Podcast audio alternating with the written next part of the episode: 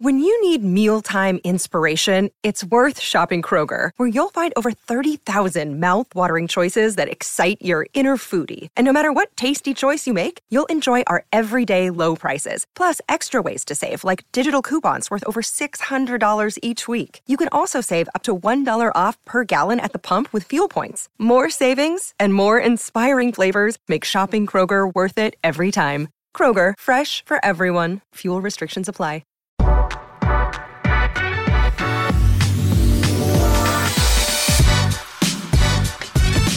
Today's episode of the Nick Bahe Podcast is brought to you by Pella Windows and Doors. You know, a new set of windows or a new door can do a lot of things for you. It can change the look, feeling, and the vibe of your home. It can make your home the talk of the neighborhood. Plus, it can add value to your home and make your home more energy efficient. Pella checks all those boxes and then some. Pella can provide window and door solutions to any home and work with the folks at Pella, second to none. So now is the time. Turn your window and door remodeling dreams into a reality with Pella. Check them out online, PellaOmaha.com. That's PellaOmaha.com. And the Nick Bahe podcast is brought to you by my good friends at Runza. I was a quarterback in high school, so you know I like to throw that thing around the yard a little bit. But you know I believe in establishing the run game. And even more than that, I believe in establishing the Runza game. That's an original Runza cheeseburger. It's onion rings double dipped in the homemade batter, little bit of pop to top it off. And you know what? In football, you establish the run. Well, at lunch, you establish the Runza. It's that simple. Get to Runza today and get yours. Tell them your friend, Nick Bahe, sent you. All right, welcome back into the podcast. Uh, we are in full football mode right now, and it feels great. It's exciting. Husker game week, Big Ten football kicking off this Saturday, and we got a very special podcast on deck for you today. On the pod today, Joel Klatt, Fox college football analyst. He's on the call this Saturday for Nebraska and Ohio State on Fox. So he's the perfect guy to bring on to pick his brain and, and hear his thoughts on a bunch of things with Scott Frost and Adrian Martinez and Luke McCaffrey and that quarterback battle, this Nebraska rebuild, what the first two years of Frost and Lincoln has been like to him, uh, and then just the monster that that Nebraska is waiting for them in Ohio State in in this ball game coming up on Saturday afternoon, and so much more. I mean, Joel Klatt was money, uh, like he always is, and that's just it. I tell people all the time, Joel Klatt is a top five analyst in any sport right now. He is just tremendous. And he's a guy that that I look up to as a fellow analyst. You know, he motivates me to want to step my game up when I put the headset on for for college hoops. He's just a stud. I'm a huge fan of this guy. So this was really really fun to get him on the podcast. Husker fans, you guys are really really going to enjoy this conversation. So let's get to it. Here is my podcast chat with Fox college football analyst Joel Klatt. Well, on the line now is Joel Klatt, Fox college football analyst. He'll be on the call for Nebraska and Ohio State this Saturday on Fox. Joel, I appreciate the time. It's it's got to feel good that that you see a Big Ten game on the schedule because for a little bit it, it looked like we weren't maybe going to see any Big Ten football this season. Yeah, I, I got to tell you, this is um, I I was pessimistic to say to say the least uh, multiple times, but uh, I, I'm I'm thankful that we're at this point. I think it's good for the for the athletes and and these young men. Um, I think it's going to be awesome for the fan bases. I think it's it's it's uh, you know something that we can all get behind, and and I know Nebraska fans and Ohio State fans alike are just so excited to get to Saturday and, and watch their teams compete. I, I want to get right into Nebraska, Joel, because from a broad standpoint, let's talk about Scott Frost's first two years at Nebraska. Because, full disclosure, one of my best friends is actually the inside linebackers coach, Barrett Ruud. Uh, I'm, so I'm a big Scott Frost fan, but when he arrived, he was the reigning national coach of the year. Uh, you know, he was undefeated at Central Florida. And so I think it's fair to say that the first two years have been a little bit disappointing for Frost at, at Nebraska, back to back losing seasons, no bowl appearances. What have your impressions been of Frost so far at Nebraska? Well, I, it's a great question. I, the first year, I just knew it was going to be a massive undertaking because the last time I've actually done a Nebraska game was the year prior, and we did the Ohio State game. In Lincoln. And Nick, I don't know if you remember, but that was just a, a I mean, yeah, it was bad. yeah. right? And so, you know, when Scott came in, I, I knew that it wasn't going to be turned around immediately. Like it just was unrealistic. So when they started 0 and 6, I was like, oh man, I, you know, I know that that's not good, but you know, I still believe in him. And then obviously that they had that great run at the end of the season where they played so much better. So I think that that season wasn't disappointing for me. I think last season was. And and I think it was for him as well. I thought that they they felt like they were better than what they showed. Um, obviously, injuries have a lot to do with that.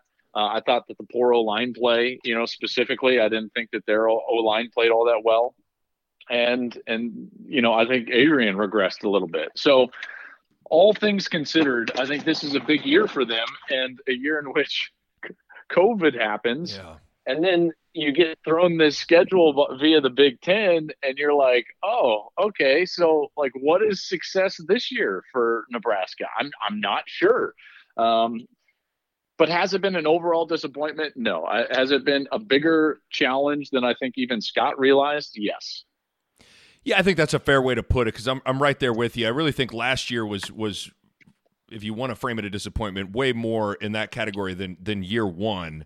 I to even I guess as we're taking even more broader steps back here, your your boy Colin Cowherd, who I actually love and I think is awesome, but he called Nebraska a C level job over the summer. How would you frame the Nebraska job as it fits into the overall landscape of college football in 2020? Well, you have to look at, at a few different factors when you're looking at how, how quality or you know challenging a job is, and and one of those factors, and and one of the major factors is natural recruiting base. And so when you don't have a natural recruiting base locally, then it becomes really really difficult. This this job is you know 90% recruiting and 50% football. If you want to you know borrow a little like uh, yogi yogiism yeah. if you will. And and if you're not getting the players it's just going to be such a challenge. Uh, look at the playoff. The playoff is a great example. Uh, did you know that the, there's only been three participants in the college football playoff um, that did not average a top 15 class in the four previous years to their appearance?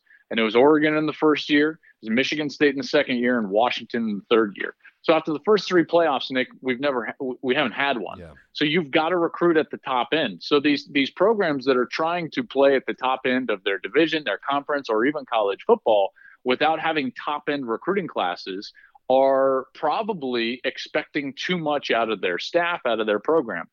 Um, so you asked me about like the level of job Nebraska is. Unless you can recruit con- consistently in a top 15 level, then playoff appearances should not be the bar. Uh, if you want to compete in the Big Ten, newsflash: Ohio State is a top five recruiting class every single year, and you're about to see that up close and personal uh, this week. So as far as a job goes, they have the financial support. They've got a great fan base. They've got wonderful tradition. They have everything that you would want outside of that natural recruiting base. And and part of that natural rec- recruiting base was dismantled when they left the Big 12 conference. I'm a little bit more bullish on that job than Colin, but not a ton. I would call it a B minus.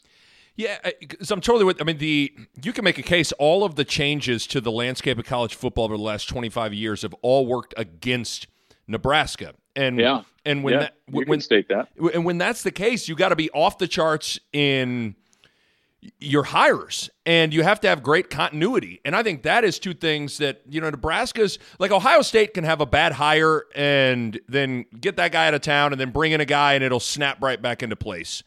And Nebraska isn't like that. They've had a, a, a handful of bad hires with Bill Callahan and Mike Riley and there's been zero continuity, Joel, with the staff. It's been a revolving door for, you know, Luke Gifford is a linebacker that that I think he played for four different defensive coordinators in five right. years at Nebraska. Like you that's that just the deck is already stacked against you and you're just making it even harder on yourself when, when you're doing well, that. Let me make a comparison to a team within the division, uh, Nick, and, and that is is Wisconsin. Wisconsin I would argue, isn't any more, you know, in an advantageous geographic spot than Nebraska mm-hmm. to to be a quality program. Would you? No. Uh, I think Nebraska has a far better history and mm-hmm. tradition. Wouldn't you agree? Agree. Uh, financially, I don't think that there's much difference. Uh, Nebraska is is certainly a very financially sound spot. They have the resources needed. Wouldn't you agree? Agree. Okay, so then what what what's going on, right? So like why why is Wisconsin in recent vintage so much better? Well, you just nailed it. Continuity and hires. Think about what Wisconsin has been able to do. And I would argue that they were able to do it because Barry Alvarez went in as the athletic director and and his philosophy overall was maintained. See, I'm a huge believer, Nick, that you you've got to know who you are and how you have success if you're going to achieve any sort of expectation or right. success level. Agreed. And ne- Nebraska chased something that they weren't. So they they you know they thought, well, I'm so you know Solich and the option, we just can't do it, guys. Not not thinking to themselves like, hey, that was a really, really good Colorado team in 1 mm-hmm. And that was maybe one of the best college football teams ever at Miami in 01. And then they kind of just threw it all out the window over the next couple of years. And and they they chased something that they weren't. I thought that hiring Bill Callahan was kind of the start of of the downfall. Everybody knows that, but it's because they forgot who they were. I would argue Wisconsin has done as as good of a job as anybody and i'm talking about outside of the top powers in college football. If you're not recruiting in the top 5 or top 6 or top 7 then then you've got to have an unbelievable identity. You've got to know what that identity is how you achieve success why you achieve success and and what makes your program uh, successful or unique. Wisconsin understood that and then over the last 20 years they have adhered to that okay? Whether whether it was hires philosophy everything about them, right? Even their defensive coordinators, when they've had to turn over, and they've had coaching turnover, right? They've had a lot of coaching turnover. Yep. But think about it. They went from Dave Aranda to Jim Leonhard. Did you know that those two guys basically come from the same Dean P style of, of defensive philosophy tree? So it wasn't a big change for their for their players. They've had different head coaches, but they all came from a similar tree. You know, they had this Wisconsin background, the, the backing of their AD Barry Alvarez. Whereas Nebraska, until Scott came along, was just grasping at things. And even Scott is trying to instill something that is a, a, a new age for Nebraska and not necessarily something connected to their history outside of him playing for them. Long winded answer no, I... to tell you that, that it, it, all you have to do is look inside the division and you understand and see teams that have understood who they are and how they have success and why they have success. And you see teams that didn't understand it. And Nebraska's constant chase for something different or new or you know shiny bright objects are why they're in the state that they're in. No, totally, it's going to take a while. Yeah eh, you know i totally agree with you. And you're, you're, i mean name another program over the past 16 17 years that has run the option the west coast offense spread pro style and bet you know like it's just really hard. And back, it, and back to the spread. And back to the spread. You know, I mean, it's it's some people think players and and teams are like iPhones. You can just like go into the app store and download West Coast offense. Got it. Okay, now you're ready to go. It's like it doesn't work like that. You know, it takes time to get the personnel in, and then it takes it takes reps and years and practice to get it right. And so as we talk this out, you know, it, it's it, it, now the first two years make more sense. You know what I mean? Like it's just it's hard when you're when it's a revolving door philosophically and from an identity standpoint to settle in.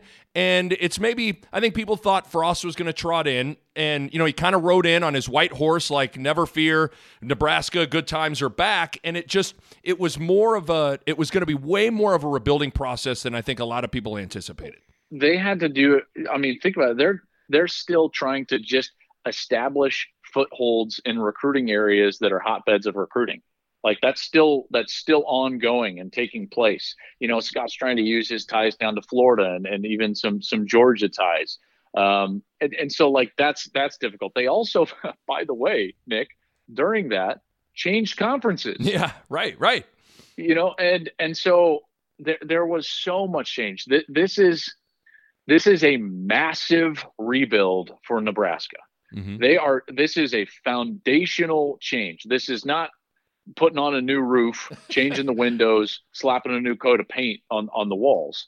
This is a foundational shift for the Nebraska football program. And you have to give it time and give Scott a lot of patience because it's going to take a couple of cycles of recruits. It's going to take even another year or year and a half or two to get to a point where it's like, okay, mm-hmm. now we have a roster that we feel really good about that can go compete for a division t- championship. I really sense that and feel that. And I'm not trying to poo poo expectations or, or say that they're a bad team or so on and so forth. I just know that when I study their roster for this week, I see massive holes at, at places like outside linebacker. Um, the I think defensive line yeah. is is an, an issue at this point. You know, they they need to get better in the I think in the running back room. Uh, wide receiver when a captain is a former walk on, I was one of those guys. I'm not disparaging Warner, but there's a problem with your recruiting pipeline if a walk on becomes the most influential guy in the room. Right. I'm sorry to say that, right? right? Like there was a problem in, in recruiting at Colorado. We had a high, highly recruited guy leave and transfer, and then all of a sudden two seniors left, and all of a sudden I was the only guy left. That was an issue, right? You're not supposed to have walk on start at, at quarterback or at wide receiver at Colorado and Nebraska. So I say all those things to just uh, state clearly where I feel like the program is and and where it can and, and potentially will get headed. You know, the the big talk around around these parts, living in the state of Nebraska, has has really been the quarterback battle, Joel, between Adrian Martinez and Luke McCaffrey. And I always kind of rolled my eyes at the idea of uh, th- that there was a quarterback competition, but it's real. I mean, and Adrian Martinez was named the starter by Scott Frost on Monday. But I I want to I want to pick your brain on Martinez because I mean this is a guy that you know 18 months ago was a Heisman candidate heading into 2019, and now he's in the midst of a quarterback battle. Uh, when you turn on the tape, and I know you didn't have any games with him last year, but just when when you kind of think about Martinez and you, and you maybe observe him from afar, what has stood out with you when you watch Martinez, the good and the bad? Um, it's a great, it's a great question. Uh, I saw a guy that was playing. Here's the thing: young players, and I think this crosses sports too. I don't know if you see this in basketball or not, but young players, even really talented ones, tend to, because they're trying to fight a learning curve, play within a system. Mm-hmm right? Like they're just trying to execute the details that they're being taught. Like that's the most difficult part of, of their existence is learning the system, executing those details how they're taught. And then inevitably what happens with really talented players is that once they get to a point where they feel like they understand the system really well, they think that they've got to go and make more plays above what the system allows for. Um, and and I saw a little of that with with Adrian, right? And and so many times it really is as boring as just let the system work. And and I see it all the time that Spencer Rattler is dealing with this at Oklahoma right now. And that's one of the reasons that Lincoln Riley benched him during the Red River game is because it was like, hey, come take a seat and realize that my offense is better than you. right. right? You know, like I know that your entire life you were a talented kid and you could run around, you know, as a kid and in high school and make plays above the X's and O's but that's a high school offense. Like this is college football. You can't do that. Even great players have to play within a system, and that's when their ability is maximized. And so I think Adrian had, had a little of that, in particular with the hype last season. And then I also just feel like the roster around him wasn't great. The offensive line was not good, mm-hmm. uh, Nick, and that's got to get fixed. And as a quarterback, there's only so much you can do if your offensive line is is playing poorly. So I think those two factors more than anything led to why Adrian struggled a little bit. And and I would imagine putting him back into a battle makes him go back to the foundation of the offense. Just run the offense because that's what you're going to grade out positively on, right? Mm-hmm. Take what the defense gives. It's, if it's a hitch, throw the hitch. Just throw it. I know you might want to throw it down the field, but it's like the, the offense dictates that you throw the hitch, throw the slant, do this, do that. Now all of a sudden the defense dictates that you take a shot. Now take the shot.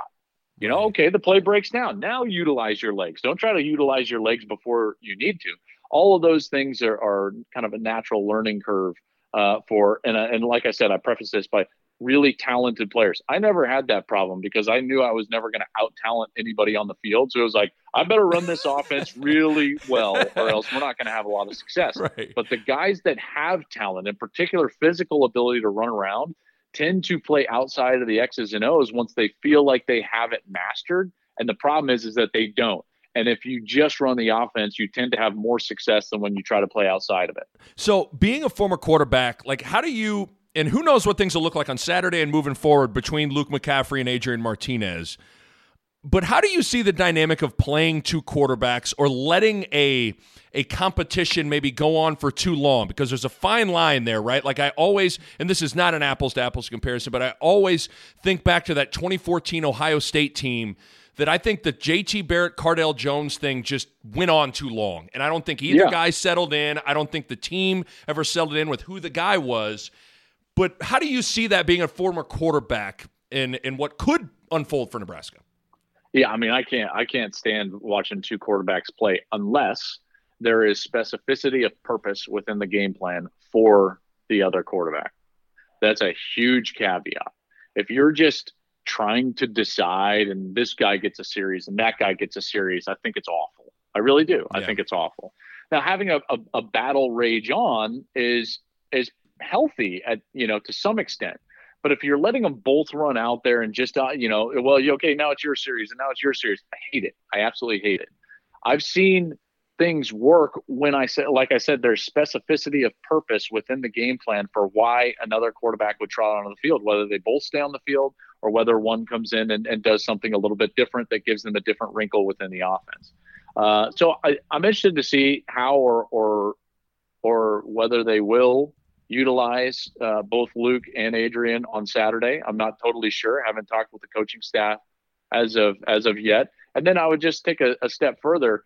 I feel like there's really no upside to name Luke the starter now Agreed. unless it is abundantly clear in practice that he's the best option.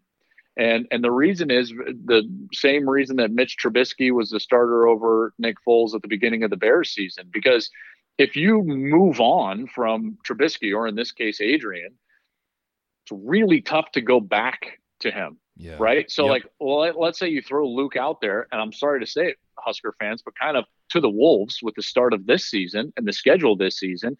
What's the return on investment if he struggles?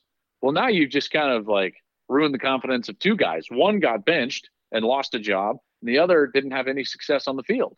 Might as well go with the experience. If there's if there's not a clear winner of the battle, might as well go with Adrian Hopefully it works. Hopefully he plays well. And if not, then you still have a card to play. My my whole thing would be like it, it feels like there wouldn't be a card to play if you're Scott Frost if you go with Luke now and it doesn't work. Now if both see the field, I'll be very interested, like I said, in the in the purpose and the spe- uh, specificity of such for for Luke and his role. I, to, I, I think you're spot on with that. All right, let's take a quick break to tell you guys about Runza. My friends at Runza Restaurants are offering a special coupon code for my listeners on all Runza sandwich and cinnamon roll online orders at runza.com. You heard that right. Runza sandwich orders. They will actually ship a dozen frozen Runza sandwiches right to your door. Whether these are for you or a friend out of Runza territory, this is a game-winning deal. Go to runza.com slash ship and enter code NICK at checkout for 15% off Runza sandwich and cinnamon roll online orders. Again, that's code NICK, N I C K, for 15% off Runza sandwich and cinnamon roll orders on runza.com. This deal is good for online orders at runza.com only. This is a great deal, guys. That's 15% off Runza and cinnamon roll orders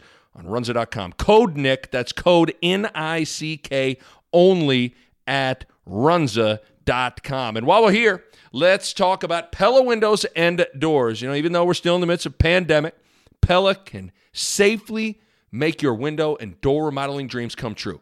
Pella is following CDC guidelines and taking safety extremely serious to give you the peace of mind that when you're inside the Pella showroom or Pella is working on your home, everyone is safe. And they are even offering temporary special financing options. Safety check, potential savings check. So now is the time. Sure, you've been cooped up in your house, realize, oh my God, my windows need some updating. I need a new door.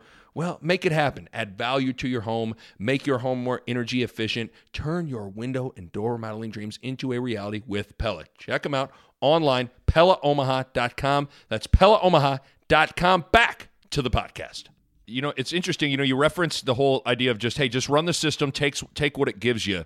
One of the things I don't love about playing two quarterbacks and saying, all right, you get the third series, then you're back in the fifth series, is like I knew to to go a basketball a basketball analogy on you. Like when I was, I've been that sixth, seventh, eighth man coming into a game, and sometimes instead of just running the offense, I'm like, you know what? I need to jack a three to try to make a play to get more minutes when maybe that's not a good shot.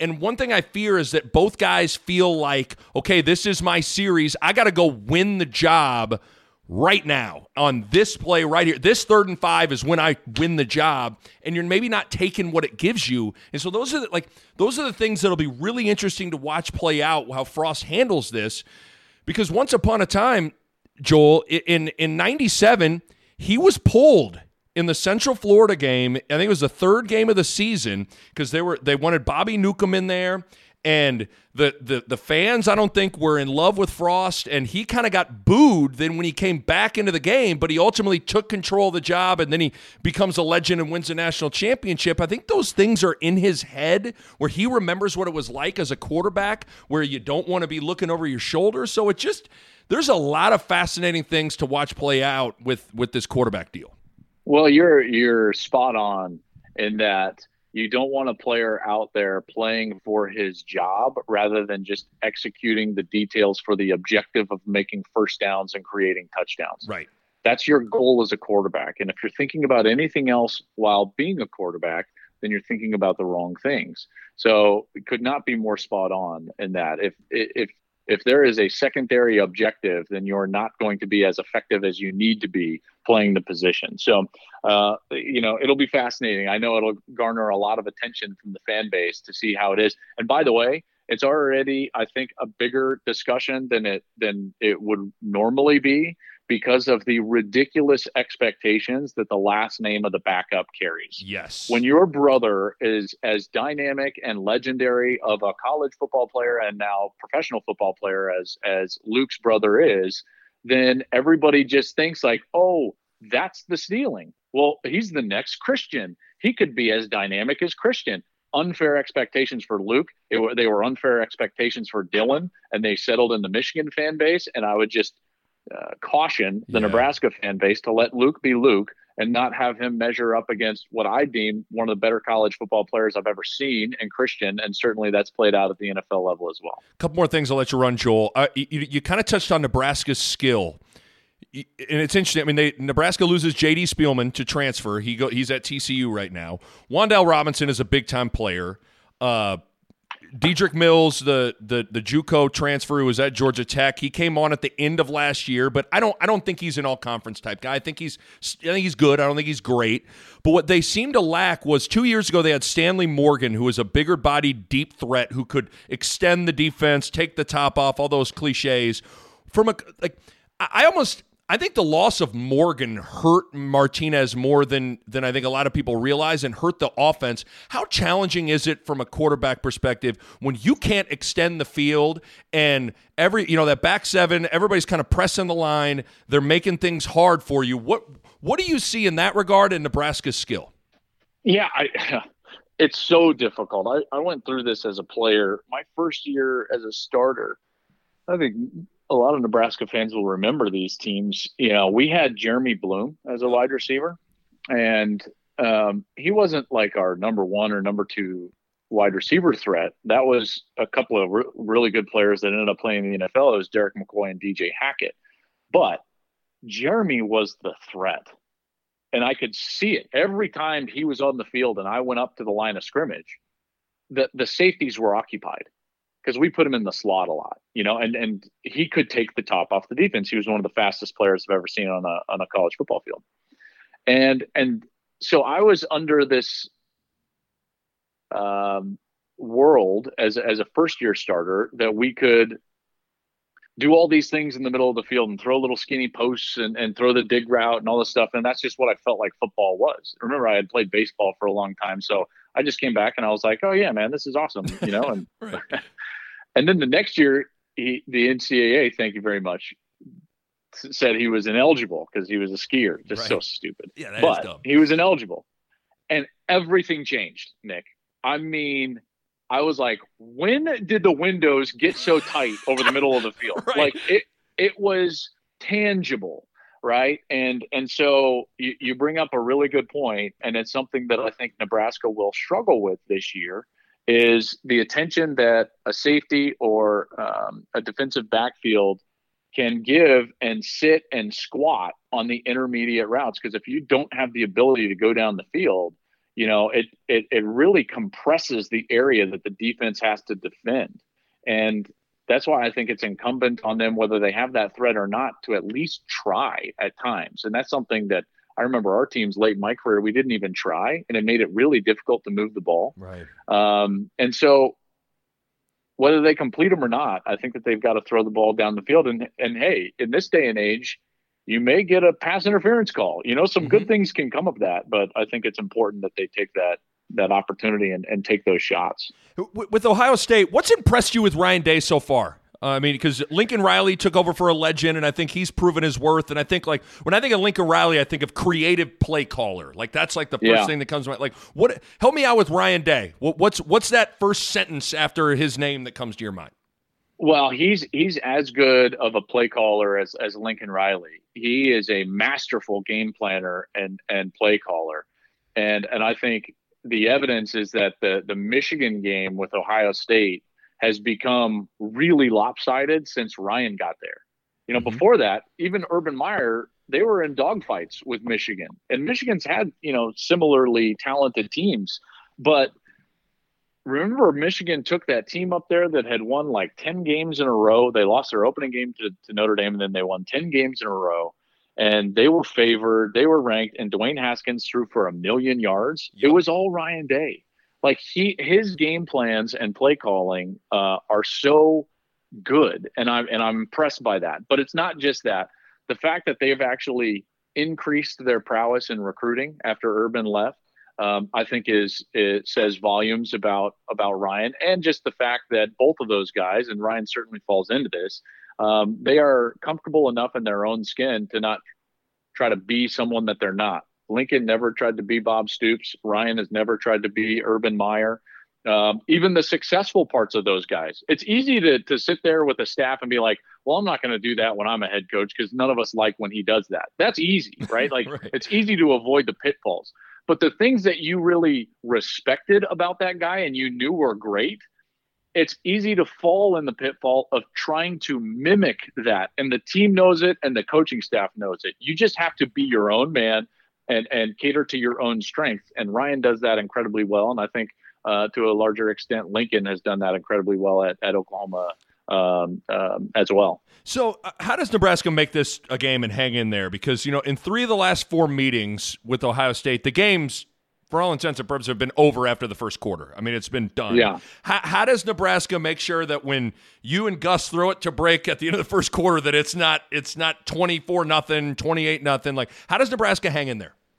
Well, I think first and foremost, they, they've got to control the run game of Ohio State, right? Like force force this into a drop back passing game. And that's easier said than done because this is one of the best offensive lines in the country. A lot of guys back. Um, this, this is certainly a, a, team that I think is uh, primed to run the ball well. And, and I wouldn't categorize Nebraska's front seven as great. They're no. replacing all their defensive line. They're probably not all that great at outside linebacker, but – if you're going to slow them down, you've got to take away their run game. And whether that's Trey Sermon or Master Teague or both or the combination of the two, uh, I would start with that. And then offensively, generally the, the teams that have any success against Ohio State do so because of their ability to attack the linebackers in coverage. Okay, so Ohio State runs a very unique style of defense, and it sounds like they're going to continue to run this where they have three corners on the field, one safety, and three linebackers. Uh, they did that because they had amazing corners last year, probably all of them first rounders. Wade comes back this year, and he'll be a first round corner on the outside. I think their corners are some of their best players. So why attack those guys? I think attacking the linebackers and coverage is is what is required from the offense. Uh, FAU with Lane Kiffin did it uh, last year, and I thought that they had a fair amount of success uh, doing that early in the season. Uh, when Penn State was succeeding offensively, they were doing that with Mike Gesicki, um, and, and, I think that helps them out tremendously. Uh, when Wisconsin was having success, that's what they were doing. Uh, was utilizing their interior players to attack the linebackers. So I think that that's a blueprint that uh, Nebraska is going to have to utilize, and it's good for them in that respect because they are strong at tight end. It's one of the few, I would say, position groups that they're really stacked at. They've got three guys that they they really like uh, the Vokolek kid, who's a transfer from Rutgers, a couple of other players. By the way, they're recruiting really well at that position. Yes. But I think the tight end is going to have to be uh, a big factor, in particular, attacking those linebackers. Hey, by the way, how many games just, I mean, how do you see the, it's such an abnormal year. How do you see the playoff and the amount of games being required to get in. You know, I mean, does Ohio State need to play all nine games? I mean, could could a Pac-12 team even play six games and be in the conversation? How do you see that conversation? Well, it's it's a great question, and and remember now, nobody in a position of power, and the playoff committee certainly has power, is going to want to mandate a number of games. You will not hear any specifics about a number of games. You won't hear a hard limit as far as bowl eligibility this year. You won't hear a hard limit as far as the playoff is concerned, because they don't want teams fudging COVID test results Right. in order to play. They don't want that that pressure on an athletic director or a head coach to have to call a game and postpone a game or cancel a game uh, that would put into conflict postseason potential. Does that make sense? Yep. Yep. And and so I I don't know what that number is, and I think that they will most likely fall back on what I've always hated about the playoff and the committee and the standard. They're just going to fall back on that old adage: we're going to take the four best teams. Um, so I don't. I think Ohio State could play six games and get into the playoff. I think that Oregon might have to play more because they'll put the the burden of proof on Oregon because they haven't been great in in recent vintage, uh, although they were pretty good last year. I don't know, man. It's a it's a huge mess. I will tell you this. I think it's almost certain we get an Alabama, Clemson, Ohio State, Georgia college football playoff. Seems like it. I would it? be sh- I would Yeah. be shocked if that's not the four teams in. Quick caveat being, if Oklahoma State can go undefeated through the Big 12, they'll be in. right. They're not going to keep a Power 5 team out of the playoff if they go undefeated and win their conference championship. By the way, last thing, no fans, especially on Saturday. It's going to be bizarre to see a, a empty Ohio State stadium. You know, nobody at the shoe. Like, im- how big of an impact have you noticed that? I know it's been varying degrees of the it's amount a of huge fans. advantage for the road team. Yeah. Think about it. I've done three true like uh, venues that weren't neutral. I did the Red River game, which is a neutral site. So in the three times that I've done a game in in a you know college on a ca- campus, Arkansas State beat Kansas State. Yep. Then Kansas State beat OU.